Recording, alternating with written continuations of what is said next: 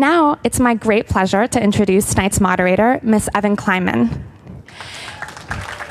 Evan has been the host of Good Food on KCRW since 1997. For 27 years, she was chef owner of Angeli Cafe on Melrose.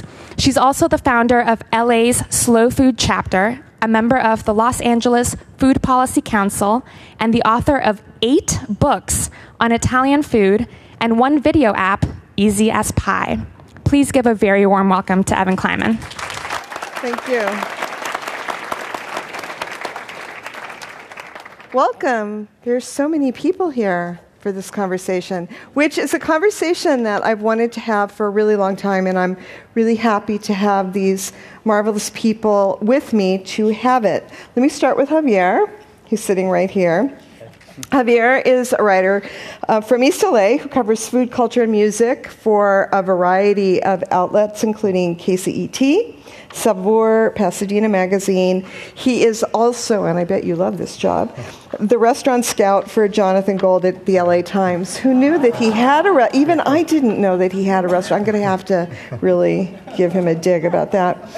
Um, when I first met Javier, my God, what, 17 maybe? I was 17. Yeah, 17. Yeah, he was known as the teenage glutster. And so mean that you know such a long, lean fellow can eat so much. Um, where he expressed his passion about um, food and and the whole LA scene in this blog that he created. Over time, he has um, become one of the rising young food writers that we all look to for um, a different point of view. And a couple years ago, he felt it was time to drop the teenage, and now he's simply the glutster. Um,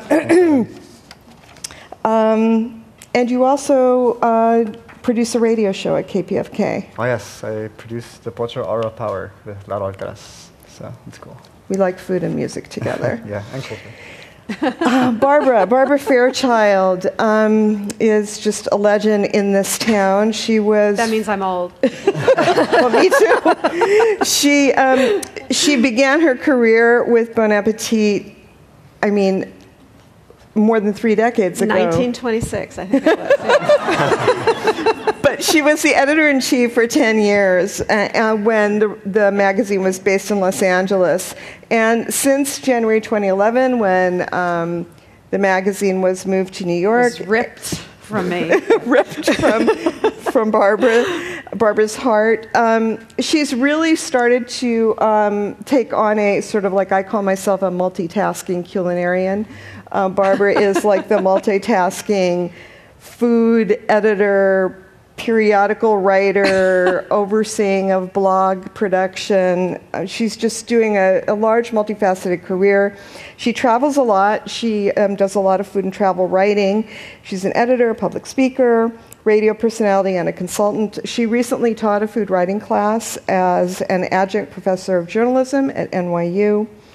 And um, she's now involved with a new online publication, The Grape Collective, which yes. is going to launch next year or later this year. Just need more money, so keep keep those checks coming in, folks. Yeah, yeah. and you know, Barbara during her heyday at Bon Appetit, was um, inducted into the James Beard Foundation's Who's Who in American Food and Beverage. Thank you. now we go to a little bit of a different kind of bio.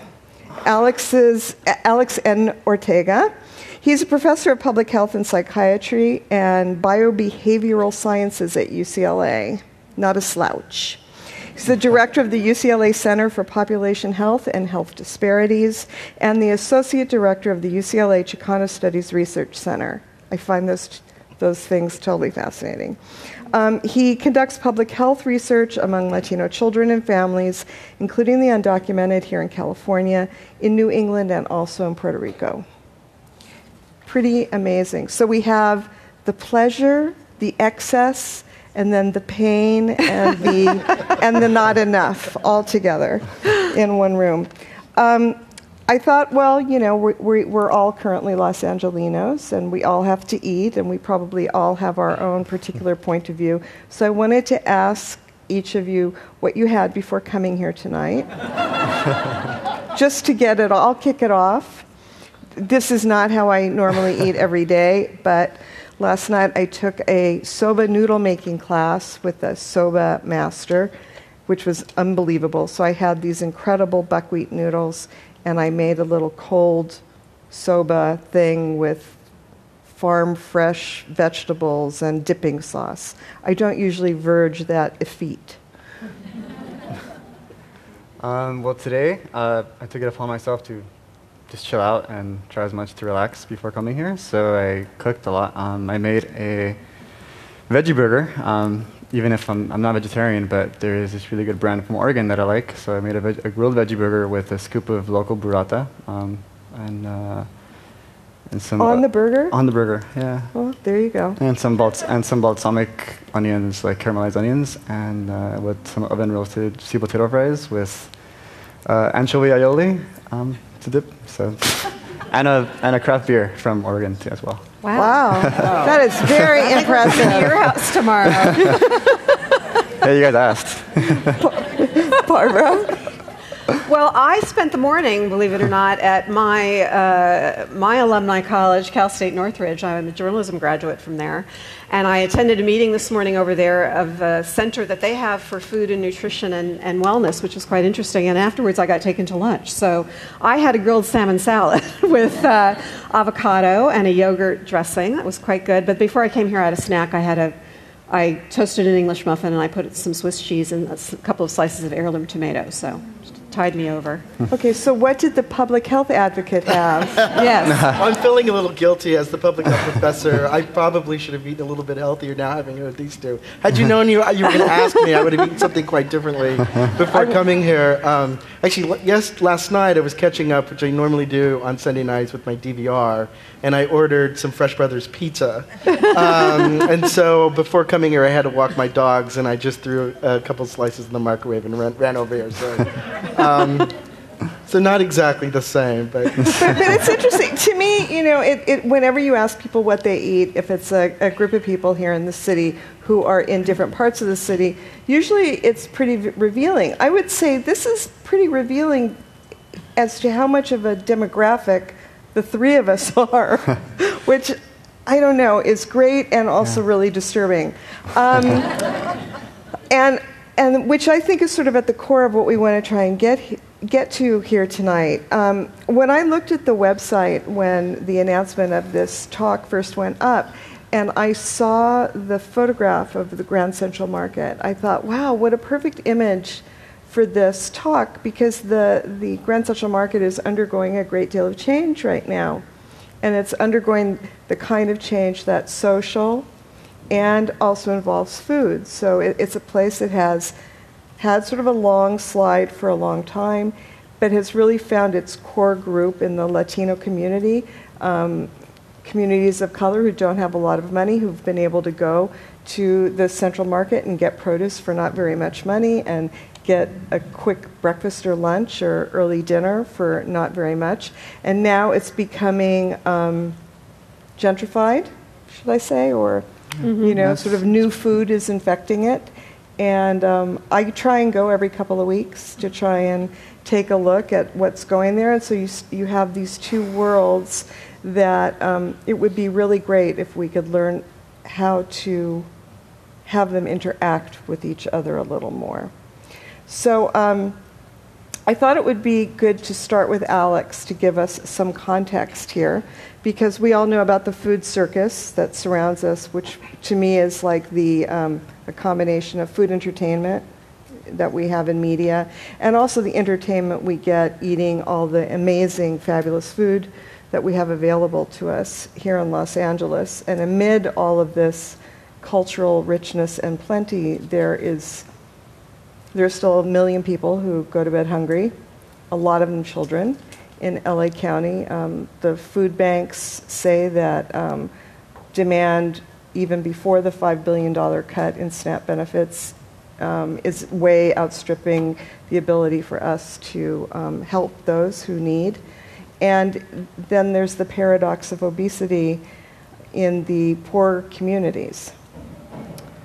Great. So, so I guess I'll just start from there. Yeah, just Um, jump in. So, my, well, um, my colleagues and I are very interested in trying to have an impact on uh, low income neighborhoods in Los Angeles that are um, classified as, as food swamps, or sometimes people call them food deserts, but they're technically food swamps. And these are generally uh, neighborhoods that have lots of fast food restaurants and um, poor access to healthy foods and fruits and vegetables and that sort of thing. Um, and the common venue for uh, food purchasing in these food swamps is the corner store. And so we are engaged in some interventions to um, convert these corner stores to become healthy assets for the community and to provide better access to healthy foods. And we're also engaged in, so it's not just converting the stores, but trying to determine whether or not these food environment interventions actually have an impact on the health behaviors and health outcomes of these communities. In LA, um, you know, we, our work is mostly situated in East LA and in Boyle Heights, but you know, you also have South LA and areas in Long Beach and all around the city where you see disparities in, in food access. And so you have, you know, communities on the west side. I live in Santa Monica where there's access to lots of great foods and farmer mark, farmers markets and great grocery stores. And then you just go 12 miles east and you have, or 12 miles south, and you have communities that have really poor access to um, healthy foods and lots of fast food restaurants, basically a fast food restaurant um, on every corner. And um, corner stores that are generally situated across from um, junior high schools and high schools where kids go before school, during school, after school, where they buy chips and sodas. So trying to work with these store owners that they become not just healthy um, assets for their communities, but also in a way to try to impact uh, the obesity epidemic that we're seeing among youth in our, in our city. You know, so much of what has gone on in food media for the last 10 years has been a process of educating people directly and also subterraneanly um, about food, about um, food from other communities, food from different ethnic communities, um, different types of food um, in terms of quality. And, and what fascinates me is the difference between a 16 year old kid who grows up in Santa Monica or a 16 year old kid who grows up in one of these other communities. I, I have taught classes to get 16 year old kids from the West Side who could write a book about food and nutrition and are unbelievably um, disciplined. And they know the choices they're supposed to make, mm-hmm. whether or not they always make them, but they are so informed. Um, are, are kids in these other communities as informed? I think that there's what we, we refer to this as health literacy, and I think there is um, a high level of health literacy and food knowledge among kids across ethnic and racial groups in our, in our city and across communities. Um, I think all communities, regardless of neighborhood income, um, ha- struggle with getting youth to eat healthy. I mean, this is an old story. And what we do in our interventions and with the work that we do with the youth in East LA is we don't frame it as an issue of eating healthy, but rather an issue of food justice. And that there are inequalities and injustices in their communities. And you can get kids to corral around that notion as opposed to just telling kids, eat your fruits and vegetables, you know. But um, kids like to have a cause. And so it's more about reframing the issue to get kids motivated.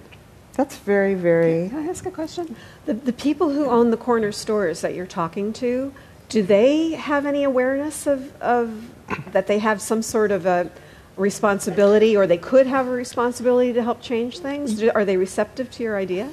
Um, the ones we work with, yes, but we spend some time um, canvassing and uh, trying to identify corner store owners who we would want to work with. So, not every store owner is going to be motivated or to, to, to, convert his or her store or think of him or herself as a healthy asset for their community or even part of the community in which they're working. Oh. So um, we spend some time uh, huh. doing that.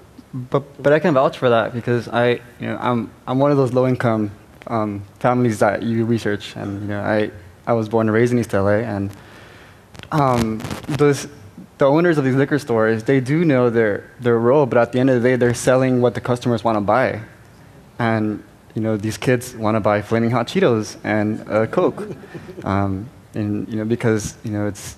Uh, and even if they have, I mean, because I, I did a story on Zocalo, um, and I called it In Defense of the Liquor Store.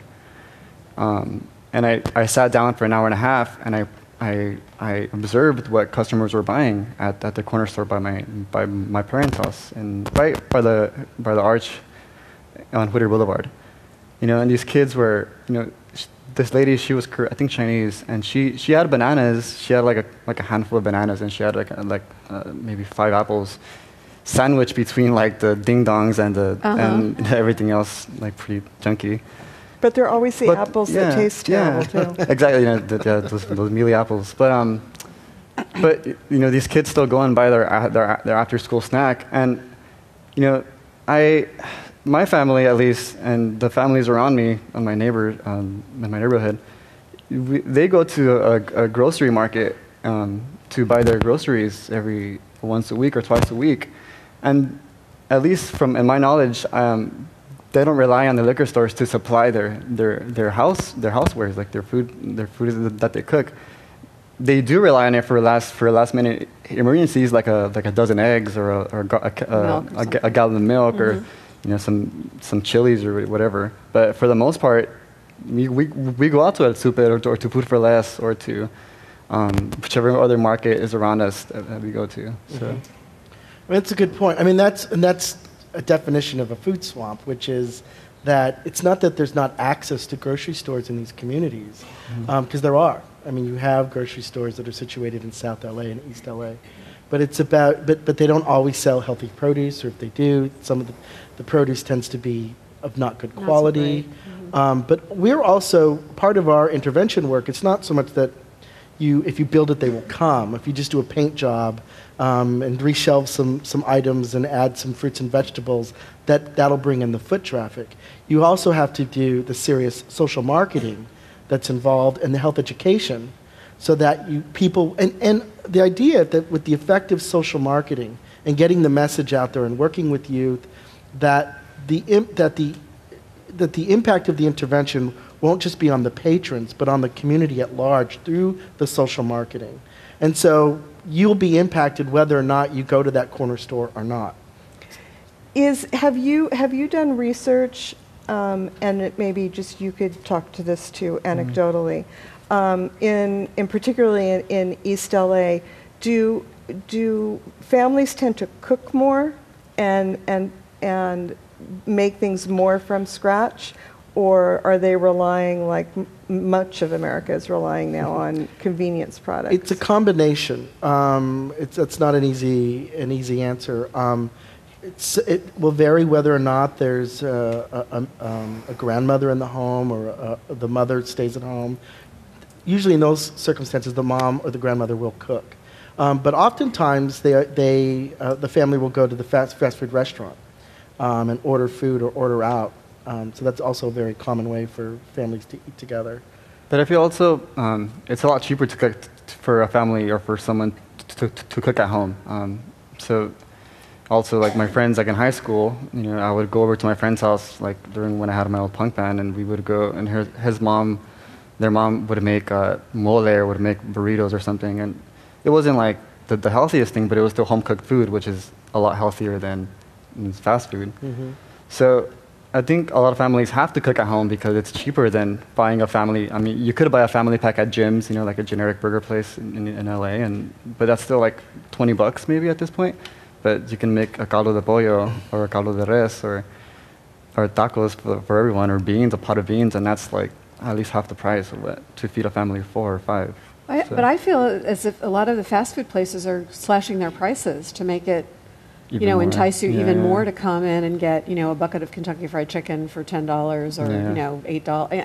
Right. It's you know, advertising is very seductive and and people don't have a lot of time. And I mean, yeah, and even me, like you know, when I would finish, what I would, when I would, um, after my school day was over, when I went to Garfield High School, um, every day I think for, I think my whole ninth and tenth grade, I, I would eat like a double cheeseburger from from BK, just, just because it's 99 cents, and you know, I still want to go hang out with my friends after school. Right. A double So- cheeseburger for 99 cents. Yeah. So I mean, I, I feel victim to that myself too. You know, so it's not a, it's, yeah, it's a double. It's kind of a. It's really hard to find the fine line of when to eat. How, how did how did you evolve? How how did you find your way into another Mm. world of food? Jonathan Gold. I just started. You know, I, I would look. I would. I would uh, read LA Weekly to find the local punk shows happening around town, and then I just one time I was like, I was um, reading through. I was just skimming through it, and I saw one of his articles. I'm like, okay, I think I saw like he dropped like a reference to punk rock there, or like hip hop or whatever. I'm like, okay, cool, I like this guy. So I, I just started. You know, through him, I started reading more about food, and and then I just I I got I. I, for a while, I went to Alhambra High School in Alhambra, and, and he would write about the restaurants down the street from Alhambra for me. So there were, I could go try them out because they were super cheap anyway. Um, so Did your friends think that you were kind of freaky for starting to explore in a different way? yeah, totally. I mean, I, I, at one point when I was a senior, I would hit minimum days just because like everyone would go have like lunch with their friends and like at Rick's or whatever burger place, and uh, but I would like walk like 10 blocks to go try like Wahib's Middle Eastern falafel or something by myself because no one else wanted to come with me. And They wouldn't come with you, really? They wouldn't come with me. Yeah. So. Okay, so this, this I find really fascinating because um, I've been doing a lot of conversations lately around California cuisine. And um, one thing that a lot of chefs have been telling me is one of the, the great hallmarks of California cuisine and its diversity of flavor is the fact that the audience is so unbelievably receptive that people here in LA will basically um, want to eat everything, which I also think is a relic of Jonathan Gold. but um, and so how how does it happen that kids who grow up within, even though they're in their neighborhood, they're still within the larger culture? What what do we need to do to break down that wall? That's a lack of curiosity, or Well, I think 10 out of the safety zone is something else. I mean, it, I think it's for any age or any ethnicity. It's just something that you're not used to eating or used to trying, like the falafel. If you don't have a natural curiosity about it, I mean, I grew up in a food household as as you did, and so we wanted to try everything, and we weren't intimidated or we weren't deterred from going to other parts of the mm-hmm. city or you know it didn't even dawn on us because we'd read about something. But you i think part of it also is just having that natural interest in tasting true. other things. I mean it's it's sort of like what you were talking about with the corner store. If, even if they're cooperating you can lead the people to the apples and the bananas but they're still buying the cheetos and the soda. So it, i think then it has going to the something emergency do room. and then right or you know But al- so Which is it's true, which they do. The kids Yeah. do. but Right. also Kids like do. Stomach but, problems. but, but I think that well, and know, also fear from the flaming Cheetos. There was that Yeah. whole article that was just But I mean, at the end of the day, like um, most good food costs more money than than what like the what kids want to spend for food.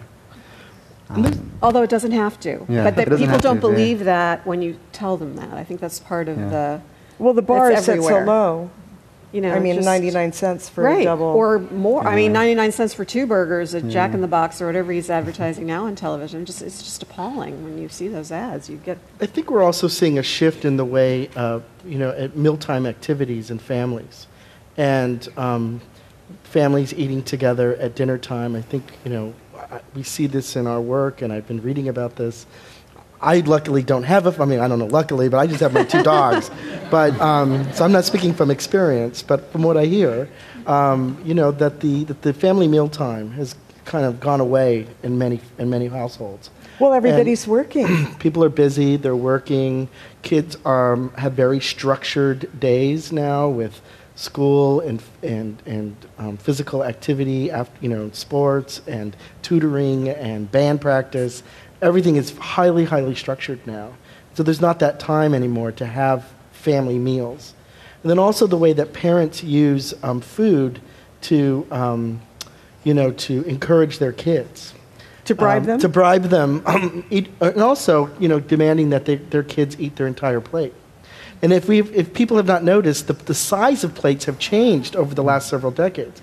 So I look at my mother's china cabinet, right? So, you know, my, my grandmother's old dishes.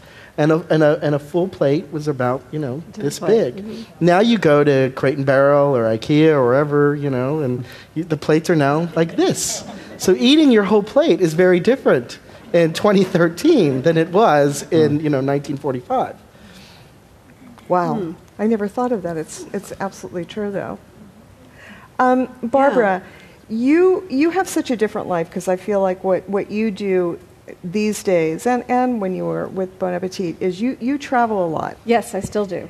And um, so you see the world beyond LA. When, when, you're, when you're out there traveling and, and talking to people outside of LA, is there the same level of concern, or is there even a part of the conversation that we have come to this kind of strange bifurcated moment of both food adoration, food porn, food accessibility for a certain group of people, and then um, such a such a really appalling um, situation on for others.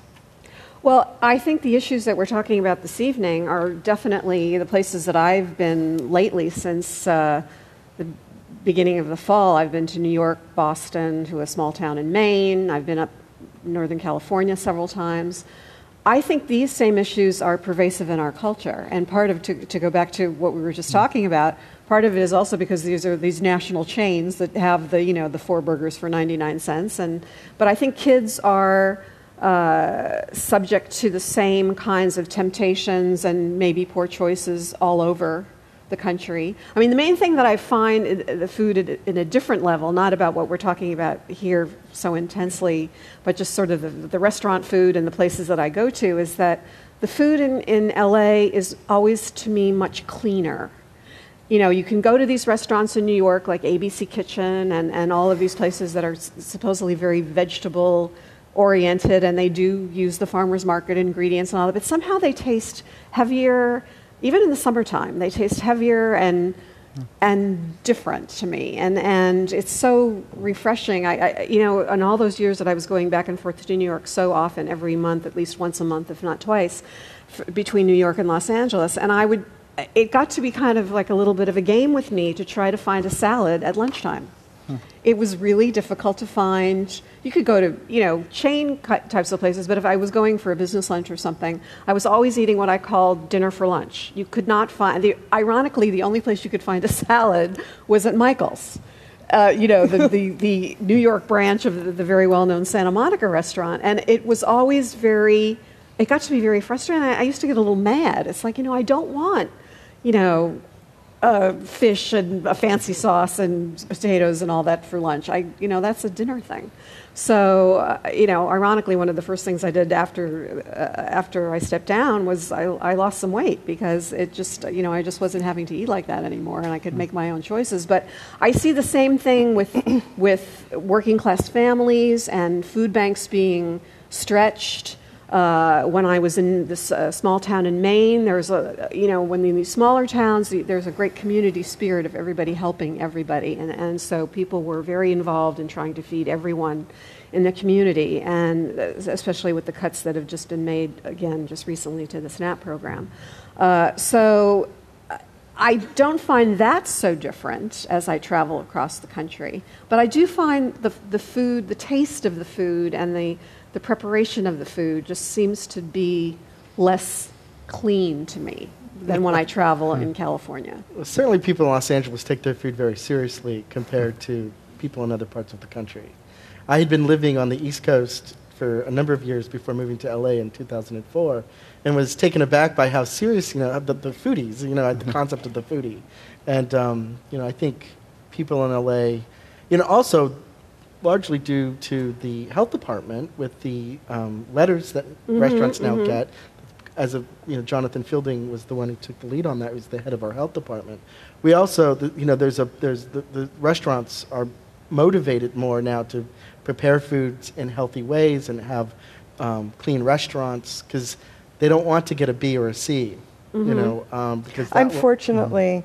Getting a B or a C doesn't have much to do with how the food is actually prepared. That's true, but it's it about has a lot to do with if there's holes in the walls and Right, and the temperature of the and water the temperature and all of the that. water and yeah. the food. They, but they just but the health doing that in department is doing a new push um, for with menu labeling. with menu sorts of things. labeling, um, which I think is really interesting. You know, I was speaking of, in Philly. I, I, I was a couple of years ago. I took a leave of absence, spent some time in Philadelphia, and um, I used to go to this restaurant across the street from my office. It was I won't tell you. It's a Dunkin' Donuts. Okay, I used to get my coffee there. Boy, I really had to pull that out. and I asked the I asked the you know the woman behind the register because they had menu labeling or the you know they had the calories up there, and I said.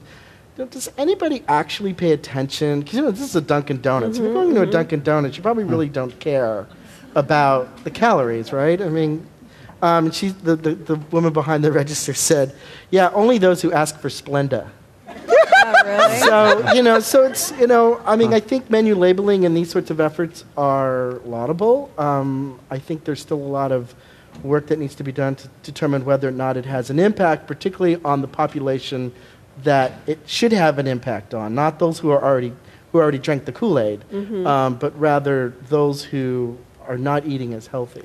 Well, don't you feel that it's just it, it's one prong of a multi, uh, like a toolkit that you need of education? Like I feel like chefs, uh, independent restaurant chefs, have done a huge amount of informal education over the last decade around vegetables. I mean, when here in LA, when people started buying.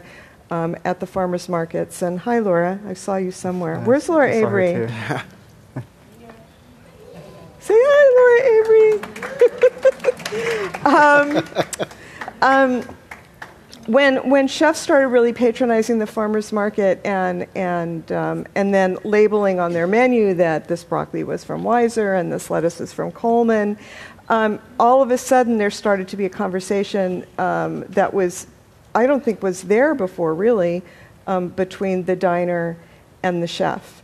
And I think that had a lot to do with moving vegetables more to the center of the plate to take push the the um, animal proteins a little bit more to the side. Um, do you think that? Uh, so don't you think that even something as funky as a menu board can also have just some collateral effect of, of education? Perhaps. I mean, this isn't my area of inquiry, but Uh, you it know, just worked from on my me you know, the other the last I, week. I think it depends on the venue. Um, you know, so if it's a McDonald's menu board, probably less so. I think if well, you're I going was at Five Guys. I have to okay, Five Guys. I was at Five Guys, like, and I w- they had a menu board with calories, and I went, "Wow, that's really interesting." And so I made a choice. I got the little guy. You know, I, I figured, okay, I'll save 300 calories. That's like good. You know, I'll be full and I'll be I'll be fine. I won't be disgustingly full. You know, I was willing to let that go. but but you're also an informed consumer in general. I mean, my point is with those who are less informed. Um, But all of us at some point were less informed. It's a road that we all travel on to become. Now I'm the kind of consumer that's overly informed and it's really scary.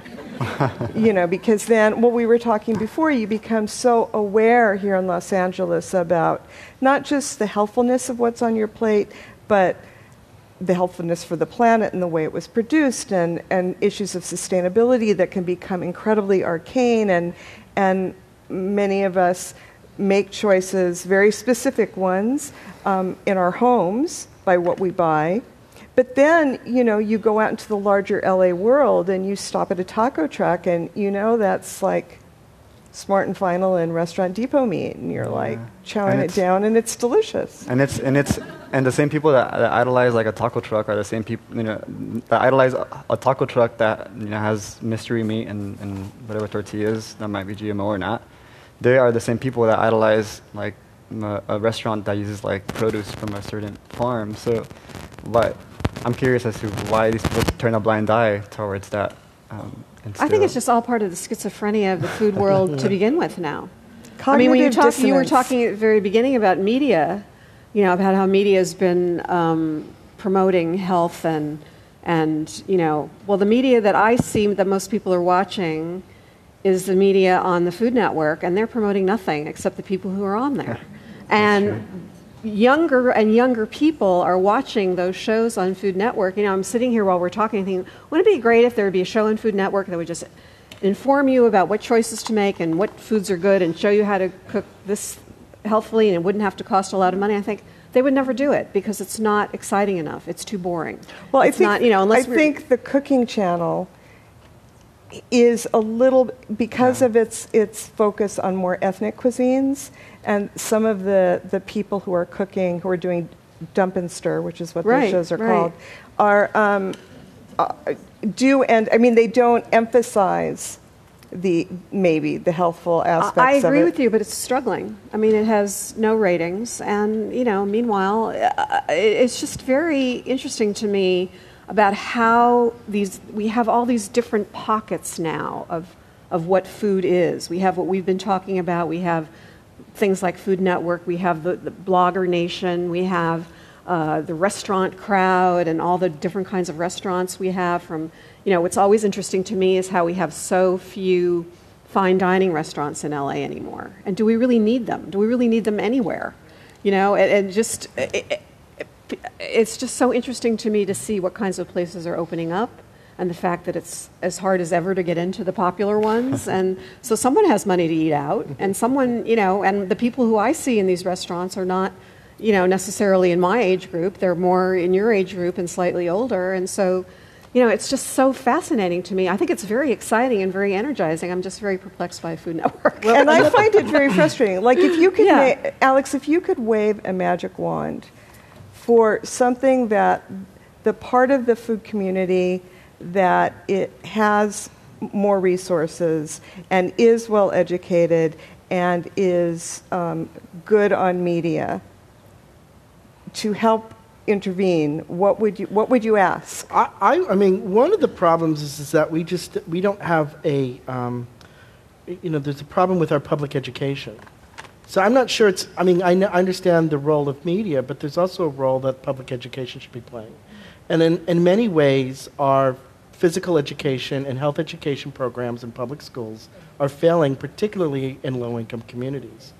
And you know, in, in our work in East LA, and I'm, I'm not going to you know call, name names or anything, but you know, with we do intensive work with not all the kids, but a group of kids in these schools, and after they're you know completed our program, their food knowledge increases in, considerably, and we're teaching them things that should be taught in any health education class in a public high school, and so Or ho- what used to Or be at- called home ec- economics. Right. well, yes. Which but uh, now when I took home economics, I just remember making a little bag and I sewed. I didn't learn much about food. Um, you know, so Your gym bag. the second part of the year was cooking i mean you didn't stay long enough they made me take shop or something. Ah, I don't oh remember. right the guys didn't Um, take cooking Yeah, I, the guys didn't take the cooking Wow. part. Um, um, we've come a long way, I think. so uh, I would say that you know, while media should and, and can play an important role in educating people about obesity and f- food and diet and physical activity and access to care and follow, and getting screened for chronic diseases and all the kinds of things that we worry about and think about and study in public health. Um, I think the first place to start, however, is improving our public education system and improving access to good education. Um, so it's not just a matter of, you know, getting kids to complete high school, which is a challenge in many of these itself. communities by itself, but making sure that that education is of good quality. Because one thing we know and we observe across multiple health studies, multiple health outcomes, multiple health issues, is that the consistent and most robust, robust factor that predicts poor outcomes across multiple domains is poor education. So I, I just wanted to bring up something that I think is really interesting. Um, Roy Choi, um, that most of you probably know from the Kogi truck, um, and he's just come out with a new book, a, a memoir called um, la LA Son LA Son. Yeah, you should know. I've interviewed him. He uh, he made a bit of a splash at this very high end culinary conference that um, happens every year in um, in Copenhagen called MAD. And while most of the chefs were getting up and they were um, talking about um, this new way of preparing something, something else to prepare it, he got up and he basically threw down to the chefs that every chef that has backing from um, an investor, investment group, which is most of them, the young group, when they do something on a high end street where they know they're going to make bank, that they should also make their investors underwrite a restaurant in a community of need. And that by doing that and just being there, just the sheer presence of doing it and being there, hiring people from the community, not dumbing down a menu, um, that it would be an enormous resource. And I think to myself, man, I could think of 10 guys that if they did that now, it would be huge. So I think that it's your role as um, it's your role as the community to you know start pushing people. But then also, if a you know if a restaurant of that caliber kind of opens in a in a you know in East LA or in, I mean I know for a, friend of mine Eddie Ruiz who, um, Eddie who owns um, um, Corazon y Miel. Corazon y Miel he opened up in, in Bell. in Bell which is southeast LA which is I mean if before him there was only just what La Casita Mexicana I, I wish I had that restaurant in my neighborhood. exactly but like but how hard I mean how many people from are actually eating there and, and is it enough to to allow him to to stay in business for, for but that's time? true about every restaurant Yeah, everywhere. that's true. But I mean, and that's Including my and, own. and, and that part in that part of town, like. I mean, what he's doing is Yeah. unbelievable, and I'm sure he can't wait until open Yeah. in a different location. But, but part of it also is build it, build it, and they'll come. Hmm. You know, right? which which doesn't necessarily which doesn't always happen. This is No, where but this, it doesn't always happen this on is where the- Melrose the social either. marketing- Right, right. But, as but, I can attest. But if the if the if the spirit of the change is to improve health in the community or at the population level, it needs to be accompanied by serious social marketing. You know, it's not you, you just because you change the menu or if you have a serious, you know, high health literacy menu, um, you know, you hire people from the community, that by itself will not bring in foot traffic. You have to educate the community about first of all you have to let them know the restaurant exists. And you got to let them know that there's going to be food there that they're going to you know when people go particularly for people who don't have a lot of money um, when they're going to a restaurant not a fast food restaurant but a restaurant they're going for either a celebration or an experience. They're not going necessarily because they want to eat a healthy salad they're going out for an event you know But healthy doesn't have to mean a boring salad. That's true. You know? Yeah, but I mean, you know, if you're not There's used to eating salads, you know, it's it's all about kind of re-engineering or re ma- letting get, getting people to think about food in a different way, and I think that's easier in some communities than it is in others. And what do you mean uh, when you keep on saying social marketing? What does that mean exactly? That means you know um, making you know the community aware of healthy eating. Um, what is healthy eating? What impact it has on your health. Education. It's education. And the kind of education you do is one person at a time? We do it at the community level. So, and in fact, our, um, our, and I say our because my colleague Michael Prelip's over there. Wave your hand, Michael. He's, he's my colleague and co-conspirator. Um, uh, you know, we get our youth involved in the social marketing, and um, they go knocking on doors. They do work in peer groups.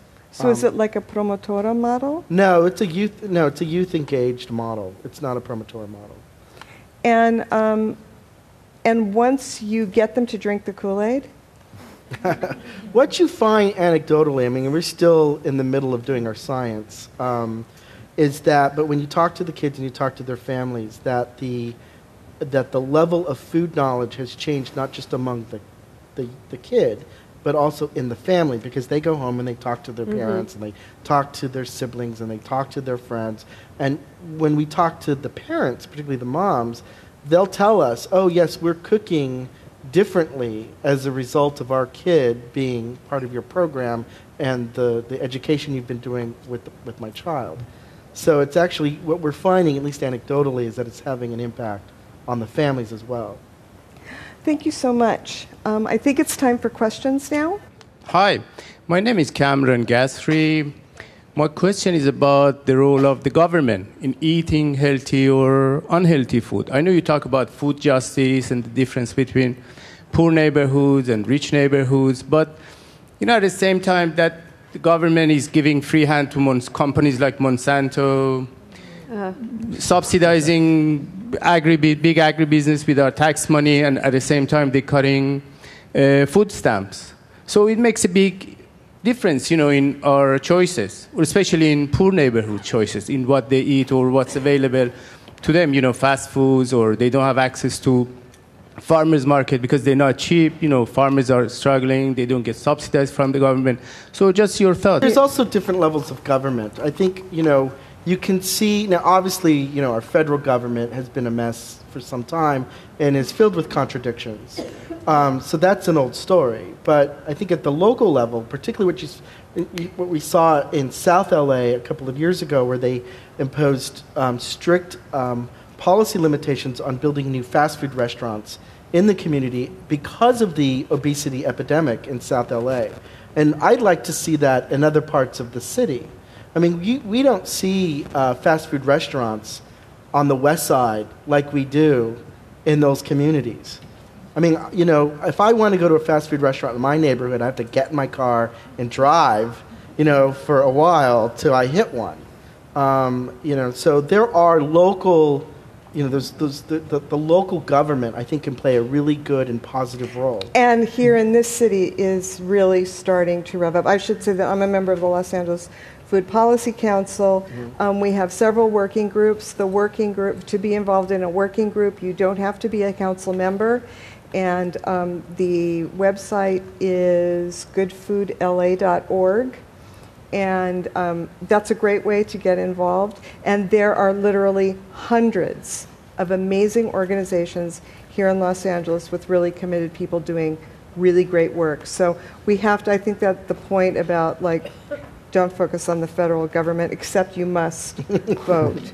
And, and you know, yell when sort you, of we have to do it ourselves because yeah, we do yeah. have to do it ourselves. But also, um, with that is that it all goes down to the money. Um, you know, at the end of the day, uh, and education, because you know, the these families or these mothers and fathers that are buying the meat, they don't know that that it's treated with uh, hormones or antibiotics or you know that's not organic, and it, and, and it's whatever's cheaper. Um, to answer the question about the about like if the the government involvement. And, um, families still have to eat and they have to buy whatever is cheap to buy to make for their families. So. That's true. So much of what you talked about, it's about education and young people and family, but also community engagement. And so there are um, so many organizations, including one example is the Social Justice Learning Institute in Inglewood, California, that builds community car- gardens with the idea it, it is about creating demand. So I, my question is about how do we how do we um, create demand in communities where there are food swamps and deserts so that young people and their families want the good food. It's about engagement. And you have to get yeah. them young. And the fact that school gardens in, in Los Angeles have become like crazy, just it used to be so rare. And now it's more rare to see a school that's not either has one or is working really hard to get one. It's when you talk about quality education, that's like the first rung of food literacy, really. I guess it's a matter of what can we, like people that are sitting in the seats. The what, people who what, are sitting in the seats, if you have time and you're interested, there are so many amazing volunteer opportunities. You, you could avail yourself of talking to this young woman here. And you could also really, if you go on to the goodfoodla.org website, it sort of takes you to a list of all the organizations that the Food Policy Council and associated people work with that just it runs the gamut from um, not just food-based issues but also space issues. The fact of in, in a lot of these communities that we're talking about there aren't safe parks there aren't there isn't great community space. So I think earlier Alex Ortega mentioned that uh, education is the key to uh, having people make healthy choices. And I know that restaurants reveal their uh, calorie information uh, as a way to do that. Um, but I'm wondering if uh, it's really more useful to reveal, say, the carbohydrate, sugar, and glycemic load information of, of foods because those are things that drive obesity and diabetes. And maybe that information will help people make better choices in their foods. It's not just about the calories, it's also about the sugar and salt and other things that go into these unhealthy foods. I think, unfortunately, for many of these menu boards, they just don't have the space. And so, you know, at some point, you know, do, do you know what the public the public health initiative with restaurants what what form that that's taking? The one that Paul Simon has, has been working. Yeah, on? I you know I just heard a lecture by Jonathan Fielding a couple of weeks ago, and, and there is and I you know and I I'm not involved in this push, but um, there is a push within that county health department to have better menu menu lab, labeling in restaurants. And I think that there's an ability for restaurants to sign up, sort of like, you know, if you if you were a slow food restaurant, you would have a snail on your window. I think Mm-hmm. it's some sort of. healthy food. There's some. You're right. There is some sort of. But it isn't, it isn't slow food, obviously. It- but it, but it's something akin to that. That if you fill a certain um, set of parameters, then you can get a label. you get a sticker on your door. Exactly. Um, Is it- is but it- I, and also just uh, one last thought about what about what he just mentioned, which was, um, you know, speaking about food literacy. I mean, I think most the general population could understand the concept of a calorie, but when you start talking about sugar and carbohydrates and salt, it's harder to kind of understand what is healthy and what is not. And I think because we're trained from very young to understand the concept of a calorie, but not these other food issues. And that's why they sell us the 100 calorie Oreo bags. I think when we talk about Los Angeles being different from the rest of the country, and, and we say we, I, I have a fear we're talking about we, meaning the people, our friends, and the people we talk to all the time, people we read about all the time, with people we listen to on the radio.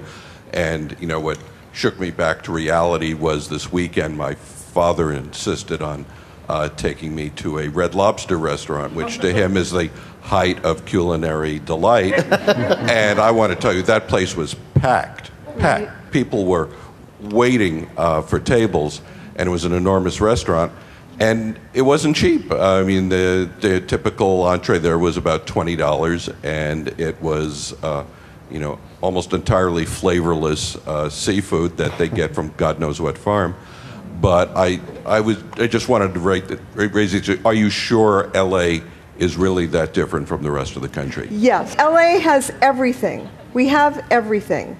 But the one thing we have that the rest of the country doesn't have is this whole other set of things. I mean, basically, Fresno County is the 15th largest economy, just the farm economy of Fresno County is the 15th largest economy in the world if it were classified as a country.